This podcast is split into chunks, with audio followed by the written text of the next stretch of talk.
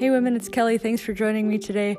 I think this is kind of a cool episode because it's actually me being interviewed by my friend instead of me doing the interviewing of people. So you'll get to hear a little bit more of my shtick on a modern woman's guide to intimacy here today.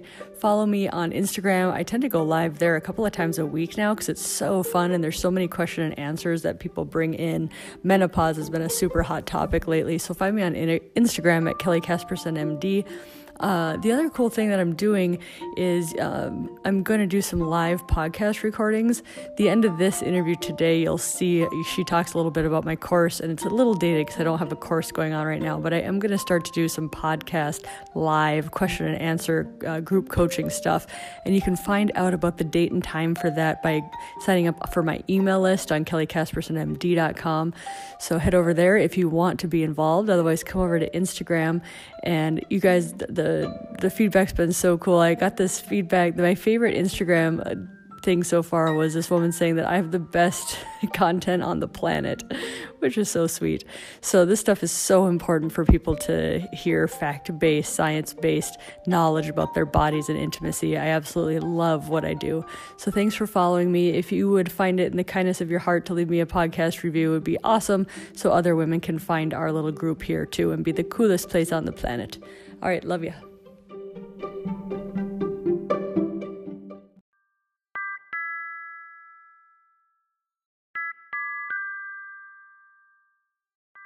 Welcome to You Are Not Broken, the only podcast that combines science, medicine, and psychology to re educate your brain and help you live your best to love life.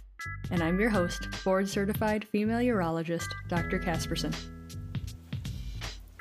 All right, we're live. Woohoo! Woohoo! Thanks for joining me on this Friday afternoon. Dr. Kelly Casperson is here. She is going to talk to us about a modern guide to women's intimacy. So she is a expert in urology, and she's also an expert in female sexual health. Well, I guess male sexual health too, since you do urology. By but, default. Yeah, we're talking about the girl stuff today, so we're gonna we're gonna focus on the the women. So we I invited her because I wanted to talk about this concept of intimacy because I think that's important for wellness. Like I think that you can't be, you know, you, you, you can't address wellness without talking about that part of your life and how you can make that a little bit better so that you feel secure and feel happy and get what you need out of that relationship as well. So um, I wanted to first talk to you and just say, you know, tell us what why you got interested in this, what drew you to this topic. I mean, you have a lot of things that you're fantastic at in urology, so why this? Yeah, why more, right? Because it is more. It is because urology stereotypically is genital urinary male. Um, but it just became so glaring to me that we weren't addressing 50% of the population who's supposed to be sleeping with the people that we're giving Viagra to.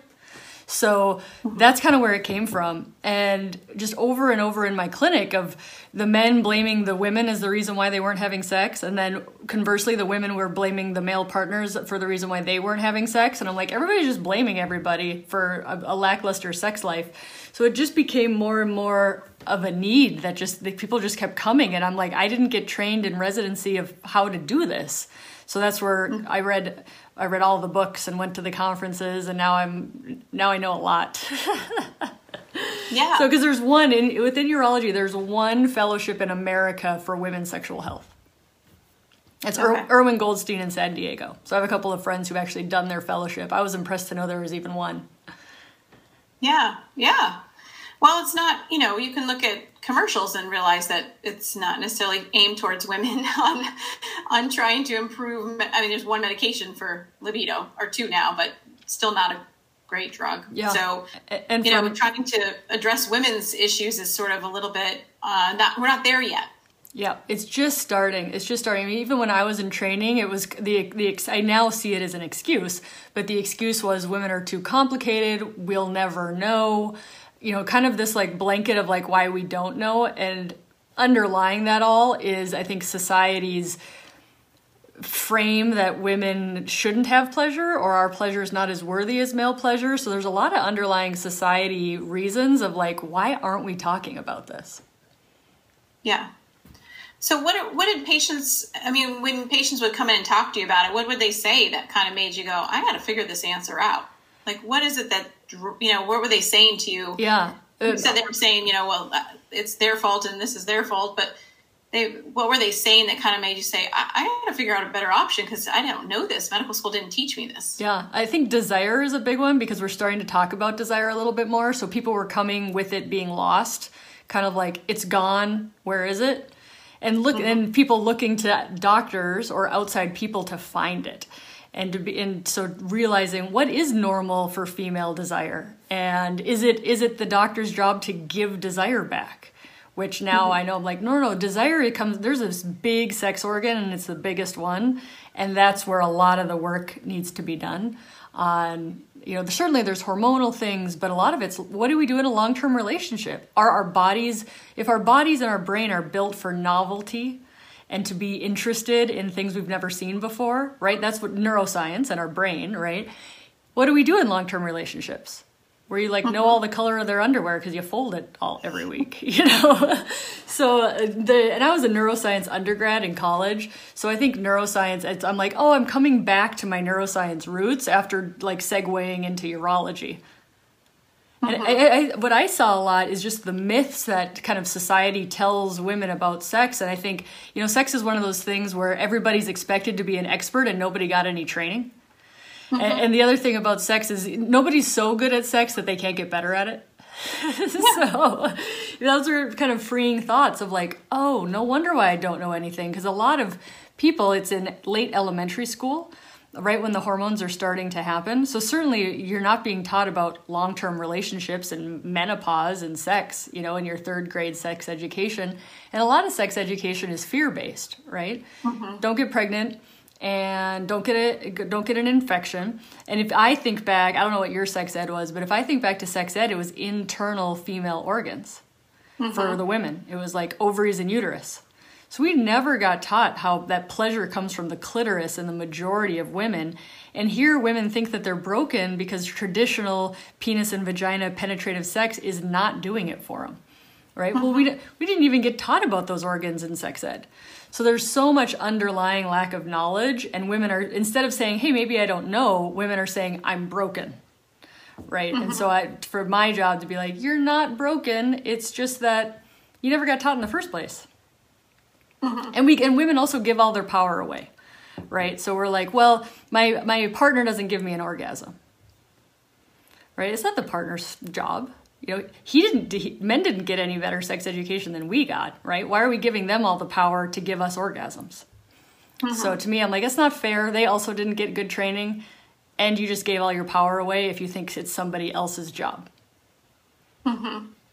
well and a lot of a lot of women are are you know taught from their parents from their like from their families or their perceptions of what they see on TV. Like they get education from other places, not necessarily from any science behind it or any actual, you know, um, understanding of, like you said, the brain body connection, how that plays into it. You just sort of learn from your mom, learn from the show, learn from other things around you, but you're not really sort of taught um, a bigger picture. I yeah. think is what you're saying. I think it's it's pretty unique when when somebody's like goes together.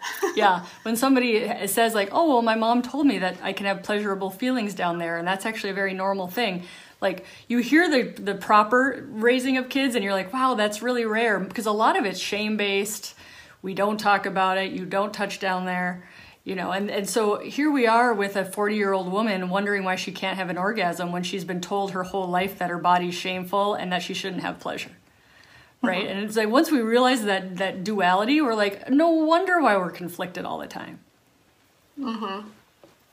What kind of books do you think that um, you tell patients that they should look into to get a better under, basic understanding of um, how to know their anatomy? Yeah, and how to you know figure out what's normal like what they should be interested in. You yeah, know what I mean? Exactly. A good anatomy book is um, Jen Gunter, who's a gynecologist, Dr. Gunter. She just has the Vagina Bible, which is like mm-hmm. all about just your pelvis. If you don't have basic like what's it supposed to smell like, what am I what am I supposed to? Bl-? It's like the care and feeding of your pelvis. So that's just a good anatomy one. Mm-hmm. Um, Becoming Cliterate by Laurie Mintz. She's a PhD in Florida That talks all about orgasmic inequality, which is fascinating. So, in a heterosexual relationship, heterosexual women have the least amount of orgasms of anybody.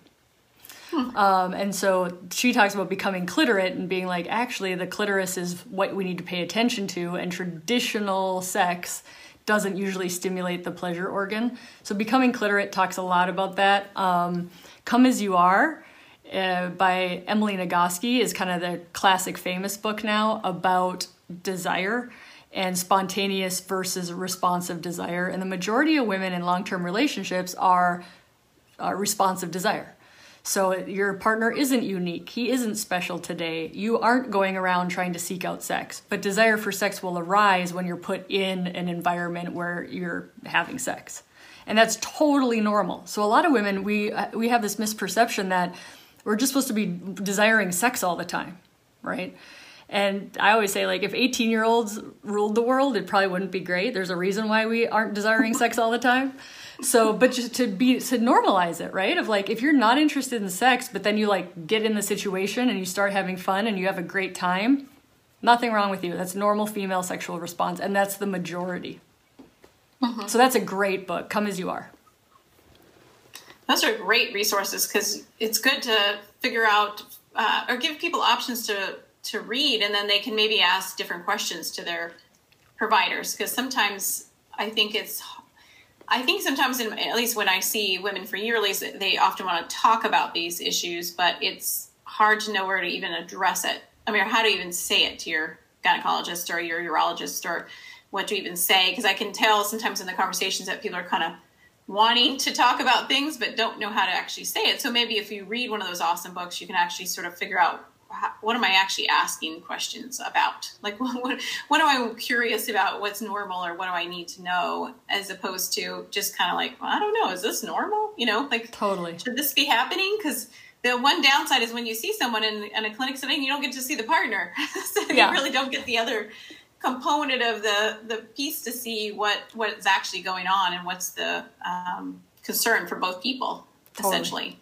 Yeah. Yeah. Yeah. And so much of it's just normalizing normal bodies, you know, of like, well, you know, my, my partner doesn't really give me an orgasm. And it's like, well, what are you doing? You know? And they're completely neglecting the clitoris, which is the, this is, is so cool. It's like, it's the only organ in male or female that's designed only for pleasure. and then people like automatically will be like, what about penises? and you're like, well, yeah. that has to pee, right? and it also yeah. has to put sperm into a female to reproduce. So it has that actually has three jobs, mm-hmm. whereas the clitoris's only job is pleasure. It's there. That's what it's there for, and we're mm-hmm. mostly ignoring it because we didn't get comprehensive sex positive sexual education. Yeah, well, and, and, we don't get a lot of anatomy that you mentioned. You know, they're not taught um, what your parts are. You know, depends on what your what your mom or your you know family member discuss with you and so it doesn't always it's not always equal the, yeah. the conversations yeah and, and so much for the female our parts are really hidden like we kind of do have to take a, a, you know mirror to look at it whereas for mm-hmm. guys it's like staring at them in the mirror and so a lot of it is we don't know because we can't even see most of it. And for the clitoris the majority of the clitoris is inside the pelvis wrapping behind the labia. And it's like i don't know i don't know if i even learned that in med school. Yeah. Do you think that there's good um, ways that like moms can tell talk to their daughters about these things, and and and a good way that they can kind of, um, you know, you don't want to talk too much about these things unless they're ready to have that discussion. But when they are, kind of, what's the best model I think as a mom to try to talk to their daughter about you know intimacy and how this um, to know your body and to understand what um, what you're capable of essentially yeah so there i mean there are plenty of people i have a friend actually who works with kids and teenagers and age appropriate um, kind of sex education in, in the house and she starts you know very early using anatomic correct body parts mm-hmm. and that does two things number one it gives it a name right? So it, it's something that exists just like an elbow exists. And it's also using an, a, a, the appropriate name for the organ. So, and that's actually been shown to decrease um, potential for abuse for kids because they know what it's called they know it's theirs they know that it's private and and they know how to communicate what had what has happened if something has happened. So na- naming the body part early on so i have two young girls they both have they have vulvas. Um, so we we give it names and then you then you can have conversations about the appropriate names. Um, and just normalizing pleasure of like you know sometimes our bodies feel really really good when when you might see something or you might turn over in bed and rub something or but that's a really private thing that you do just with your in your bedroom with the door closed. Um, and just kind of normalizing those conversations and and you know not not everybody wants to talk about that. So this is something that is kind of private. So just kind of starting to have those conversations as age appropriate and as they become curious. Literally yesterday my oldest child said but how did i get in your belly yeah.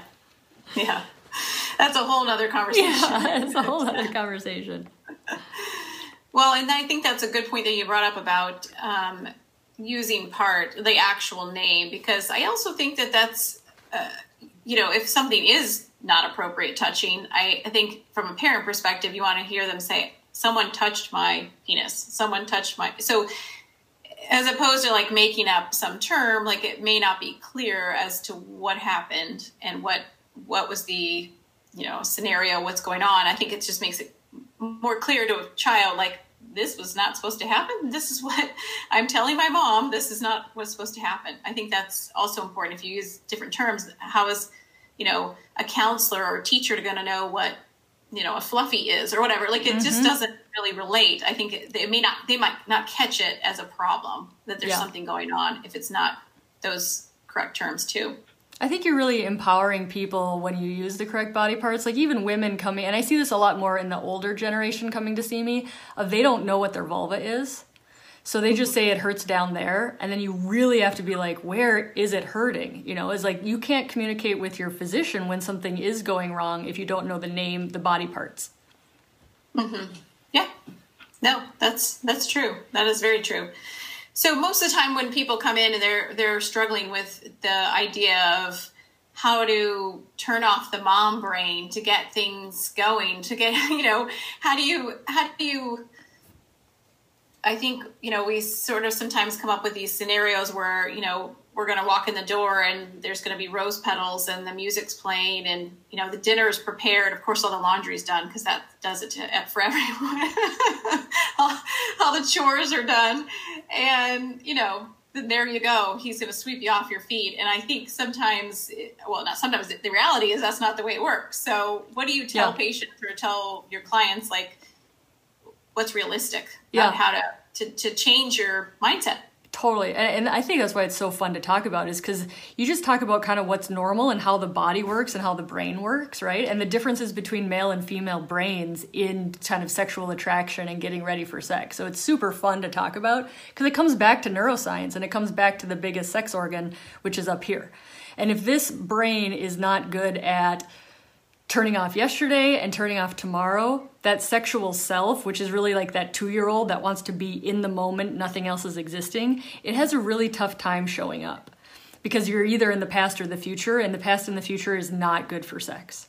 And so a lot of it, it really is training of like, you're in the moment and now oh i've noticed that i'm thinking about work tomorrow and coming back to your pelvis going back to your clitoris going back to the touch and really kind of training your body because your brain is used to you know 23 hours of the day multitasking managing your life and planning.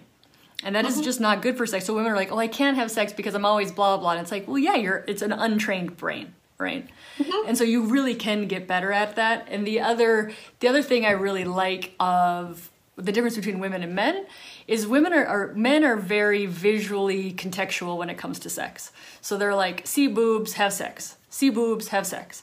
And they can be like that for their entire life. That's mm-hmm. now that's I overgeneralize a lot, but that's one way of thinking about why men can just be like, I'm in the middle of the road, boobs and sex. I am at my parents' house, boobs and sex. You know, like they, it doesn't matter what their context is. They see boobs, they have sex, and again, not to oversimplify, it's not always working like that. Men, I don't want to ever want to offend anybody, but if for women are like, why does he just always want blah blah blah, or he can just do it. That's the way their brains are. They're very visual and they're not context dependent. They're like boobs and it's cold, sex. Boobs and it's hot, sex. Whereas women are very much more context dependent as far as it's an okay time, it's a safe time, it's an appropriate time, and why socks on the ground might be really off putting for some women. They're like, this is not an appropriate time to have sex, there's socks on the ground. Yeah. Right.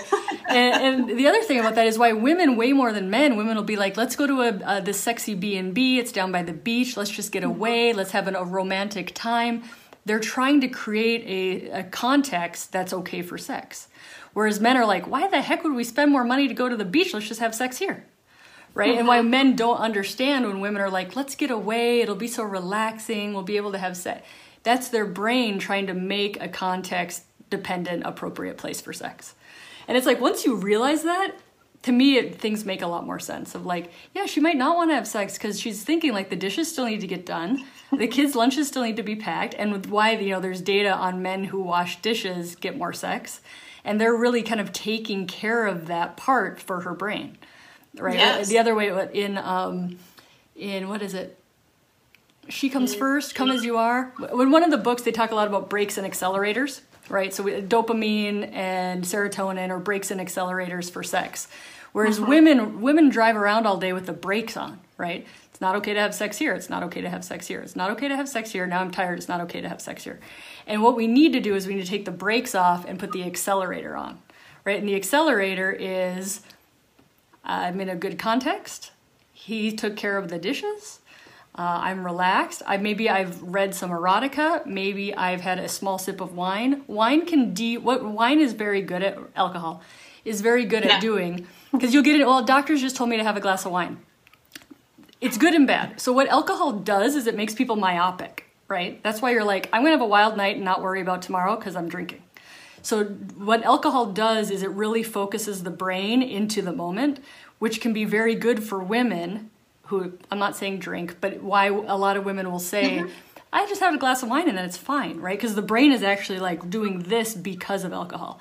But too much alcohol decreases orgasmic cap- capability. Um, and so it's a, and it's a depressant, right? Mm-hmm. So it's I'm not giving medical advice to dose alcohol, but talking about brain science and why some women say, okay, now I can get in the moment when I've had that half a glass of wine because of what the brain is literally doing, and why too much alcohol is not good.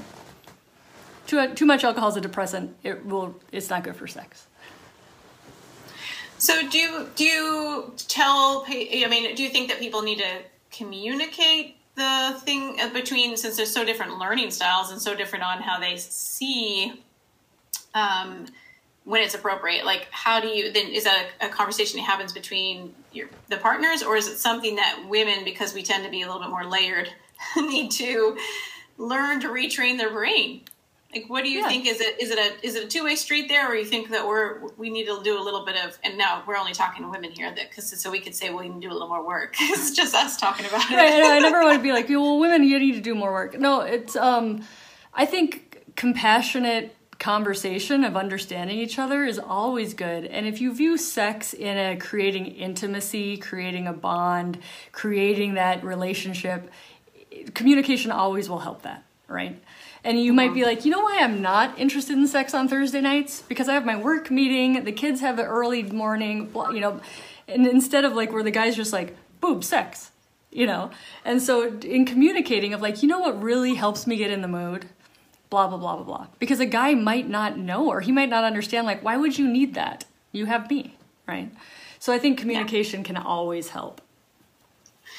Yeah i think that that's a like a brilliant point about saying like this is why it never works on thursday because my brain is not going to focus because by the time I get the kid back from soccer and I've had a long day, it's my longest day of work, you know, it's not going to happen. I think that's actually a great way to start a conversation because I, I think some, I, definitely, I think people's partners often don't even, they don't even register that that's an issue. Does that make sense? Like that, that's even a problem.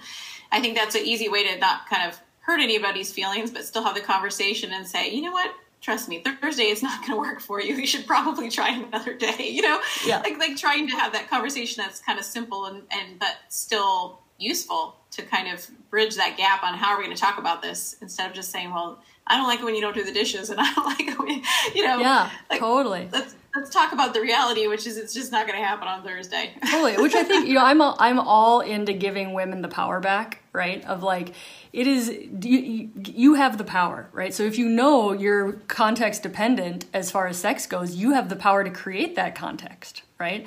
And there is the, there is the kind of pros and cons of scheduling sex, but if you can be like, hey, at 3 p.m. on Sunday is when we're gonna have sex, then you can be like, brain, we're not gonna think about anything else. All we're that's my only project is just to enjoy my body, to enjoy my partner. So there is some pros to actually scheduling sex and making it a priority because if you do wait till the end of the week and you're exhausted and now it's the last thing before bed, that's that's not sexy. Yeah, and I think sometimes people who you know, I, I, mean, I think for some couples that might work to schedule too, because they may also be anticipating, okay, we're going to go out to dinner, we're going to have this wonderful meal, and then things are going to happen afterwards. And what if you go out to dinner and you're too full, or you're, you know, yeah, and don't drink too much alcohol because then you'll be too tired. Yeah, exactly. So you just never know. Like if you put all these expectation as to what exactly it's supposed to be planned out as, it may like it may not yeah. live up to those expectations, and you'll be disappointed because you planned on Friday night. yeah, and give yourself grace, right? And that's why some sexperts will say don't schedule sex because they're like it's too much pressure, and if you if you're a pressure then that's not sexy, right? And so it's a pro and con. It's like figuring out what works for you. But some brains work very well of like, hey, brain, we're just going to enjoy the body and touch and being naked. Mm-hmm. That's all your. That's your only job right now, and kind of uh, the freedom of being like, oh, that's that's all I have to do right now. This is going to be fun, you know. And, and yeah. making it more instead of it's a chore, it's something fun you get to do that's relaxing. I mean, there's tons of science of like why orgasms are good for you, right? It's bonding, it's stress reduction, it's the feel good hormone. So there's all these reasons that, you know, sex is a healthy thing. But if you make it like this is for me to enjoy instead of like it's something I have to do on my to-do list. Because if it's on your to-do list and kind of a chore or you're doing it for your partner and then you're like, "Well, where'd my desire go?" you're like, "Well, because you mm-hmm. made yourself a to-do list and you already have a to-do list." You know. Yeah. What do you think people who are say they just got married? What do you think that they would um, like? What would you advise people to kind of open that discussion about what how they see things going in the future, how they see their you know love life going, or how to you know, or even intimacy because it doesn't always have to do with sex. I mean, sometimes it's just frankly snuggling on the couch or making out or you know whatever. You know, there's all kinds of there's a whole bucket of stuff that you can consider into that um, whole list of stuff you can consider in that bucket essentially of intimacy. So if you were sort of counseling a young couple, what would you sort of tell them that would be important to to um, you know discuss going forward as far as their long term commitment? Yeah, I think most people start relationships not talking about sex, right? Like mm-hmm. it's, it, it's they're new. It's kind of you got this all this shame stuff from society. So nobody's like, "Nice to meet you. What position do you like best?" you know? But some people like they really are trying the in the sex positive sex education they really are empowering people to have that conversation of like hey i really like it when blah blah blah. What do you like? Um, what don't you like? So like what are your yeses nos and maybes? Um, and kind of developing the the safety of intimacy around that of like i really need to lay on the couch for like 30 minutes with you rubbing my feet and then like man i'm into it um, yeah. And, you know, to be like, this is the roadmap, because I think we assume or we give our power away again, right? We give our power away to our partner of like, like stereotypically he, but she's too, but like they're not supposed to just know how your body works, especially if you don't know how your body works. Mm-hmm.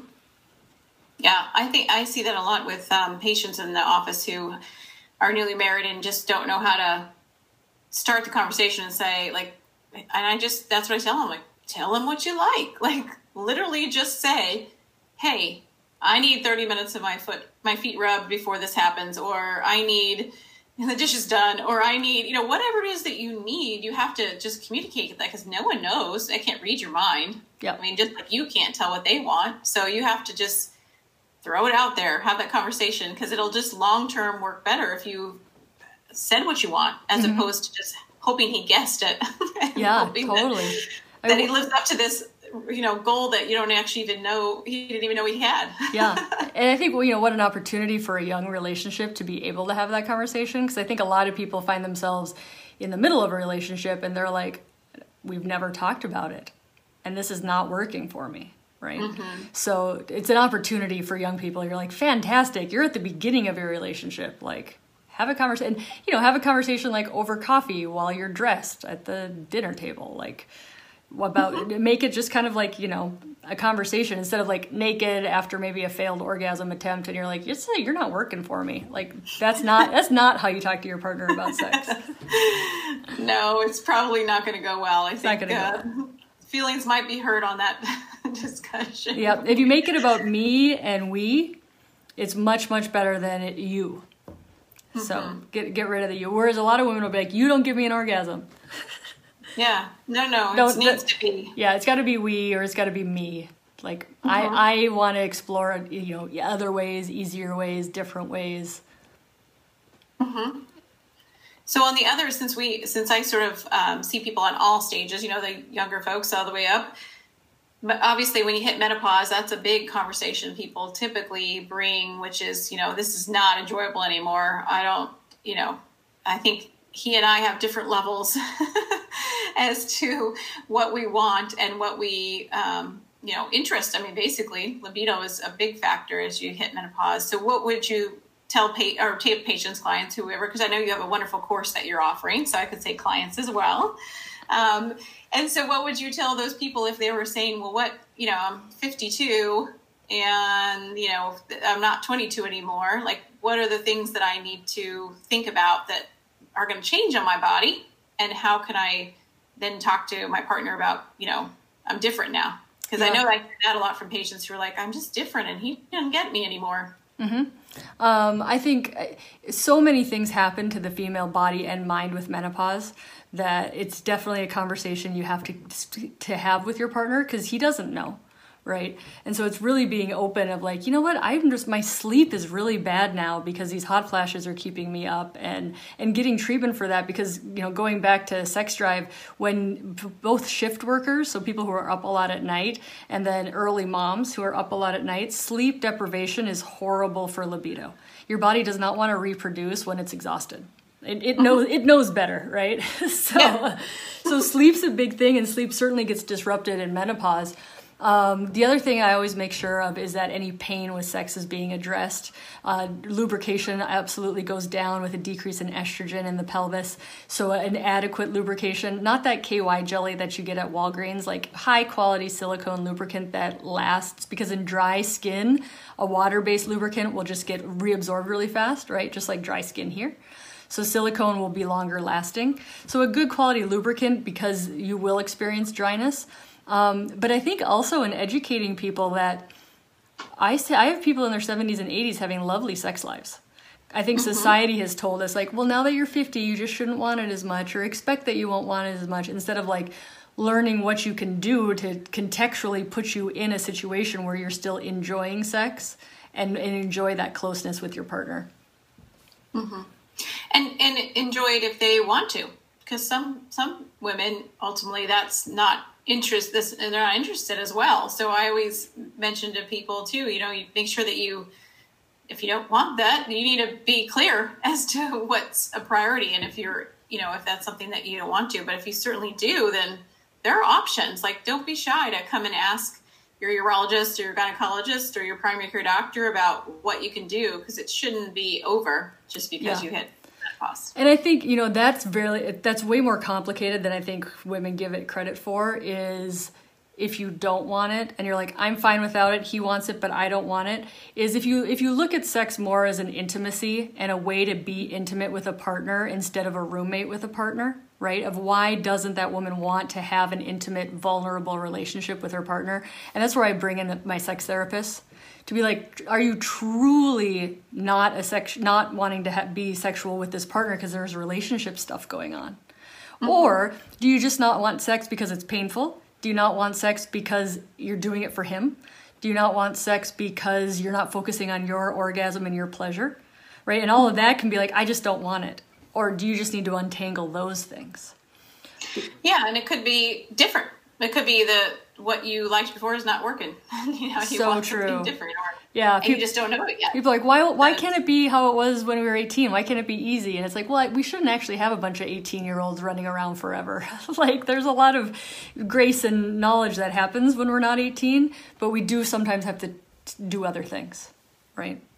So when do you think people should see? Um, you said a sex therapist that you use that you work with to kind of help you unravel those more complicated themes that are going on in someone's life that may affect why they don't want intimacy. When do you think they should go see someone, uh, you know, a primary care doctor or a physician or a sex therapist, or what do you think uh, people should sort of decide? When should they decide that's an issue? Yeah, I think pain, dryness, any sort of pelvic body issue, me- dealing with menopause, go see your physician and talk to him or her. Um, a sex therapist is really this is causing distress in our relationship, Mm-hmm. or it's just, it's causing a, even just personal distress. I don't know if my partner is distressed or not, but I'm having distress. And the sex therapist, they're just therapists who are, are okay talking about sex, right? Mm-hmm. Knowing that it's really about a relationship and an intimate relationship, and how sex is a vital component to most intimate relationships. Okay. So those that find that they're kind of questioning whether or not it's something they want to continue with, maybe because they're not there's something else going on with their partner, it's probably better to head over and see if you have one in your, you know, town or city, but there are now quite a it seems like quite a few telehealth options now, Yeah. which is great. Yeah, a great resource is Rosy. Rosy Wellness is an app created by a gynecologist based in Texas. Now they have Texas telehealth on the app, which is amazing, and they're going to expand it to more to more states. Um, and then ASECT, A A S E C T, is the American Association of Clinical Sex Therapists, possibly, and you can Google your zip code. So that's like extensive training to be trained in comprehensive, compassionate sex therapy. I had a woman who came to me for low libido, and I know that there's no there's two FDA approved pills for low libido, but I know there's no pill. Why would you again, don't give your power away. Why are you giving your power away to the pill, right? So I- I'm talking to her about her relationship and she's like, "Well, we're actually in marriage counseling, you know, we're separating this." And I'm like, "And you're here wondering where, why you don't your body doesn't want to sleep with this guy?" Like, Yeah. you, I would clearly you have a. So I think libido is always context dependent, mostly context dependent. Um, and if the relationship is strained, and here you are thinking you're broken because your libido's low, it's a chicken and egg sort of thing. Well, and, and also telling women it it's a science, right? It's your brain. Like we are built to that we have to have that context for it to work. So I think understanding that it's okay that for you that need has to be met in order to get there. I mean, I think sometimes people feel guilty for those things, like, well, I know it's bad, I, but I really wanted the house to be clean. Like, I think you know, it's okay. Like, it's actually your brain has to function to do this. Like, that's it's not just a one organ that turns on and you just click it on and the rest can just be Yeah. off. Yeah, I, I mean, I think a, a lot of women we think about men a lot more like light switches for sex, right? And I think a lot of women are like, "Wouldn't that be nice if I could just switch it on and off?" And it'd be like, "Yeah, that would be really nice." But it doesn't usually work like that, and that's okay. It doesn't mean you're broken because you're not a light switch. It's just women are different than men. Not Yeah. not good or bad, just different. Thankfully, right? It's good to be. It's good to be a little different. I'm It glad is. that we're, It that we're different good. Absolutely. and women have women's bodies are built for pleasure, right? I think the majority of our knots we tie ourselves into are because we have all these thoughts, and I think this is where thoughts and coaching and mind work comes in. Of like, society told you it was bad, your mom told you it was bad, you never learned how to have pleasure, and here you are thinking you're broken, right? Of like. No, we have to undo kind of all of this this situation we got ourselves in. Yes, I agree. So I mentioned a little bit about your course. What are you offering, or what what can you help, like you know, folks in the Well Woman MD crew that want to learn more about you? Yeah, so I have a website at kellycaspersonmd.com. I started out just being a sex positive sex education of like women just need to know their facts, right? You need to know the facts about desire, the facts about your body and your clitoris, the facts, the facts. And I'm like, that doesn't always help them solve their problems though, right? So I kind of started adding in the coaching part of it. So it's not medical advice. I am a physician, but you don't, aren't going to get any doctoring from me. I keep them completely separate. But a lot of it is working on the brain of it goes back to that power thing of like your limiting beliefs of like well i want to have a good sex life but but i don't want to touch myself down there you know and being like okay we got to work on some stuff and kind of untangling those knots. So we kind of go through anatomy and then normal sexual response and then individual problems, kind of working on coaching. Another big one is like blaming it on your partner, right? Well, he doesn't know. No, no, we can't control other people. This is about your body and your pleasure, and how can we get you more empowered? So it's super fun when women kind of take on. You have all the power, right? Don't give it away. Mm-hmm. Well, and knowledge is power.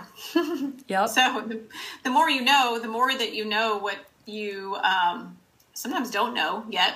Once you find this out, like the the better that this can be if you actually define what intimacy is for you. Yeah, and a lot of it's staying curious, right?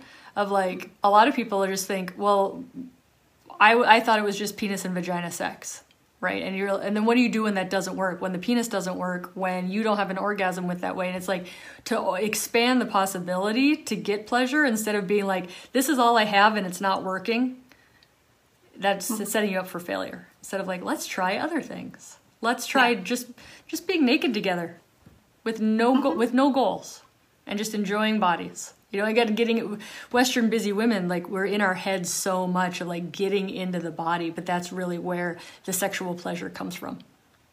Yeah.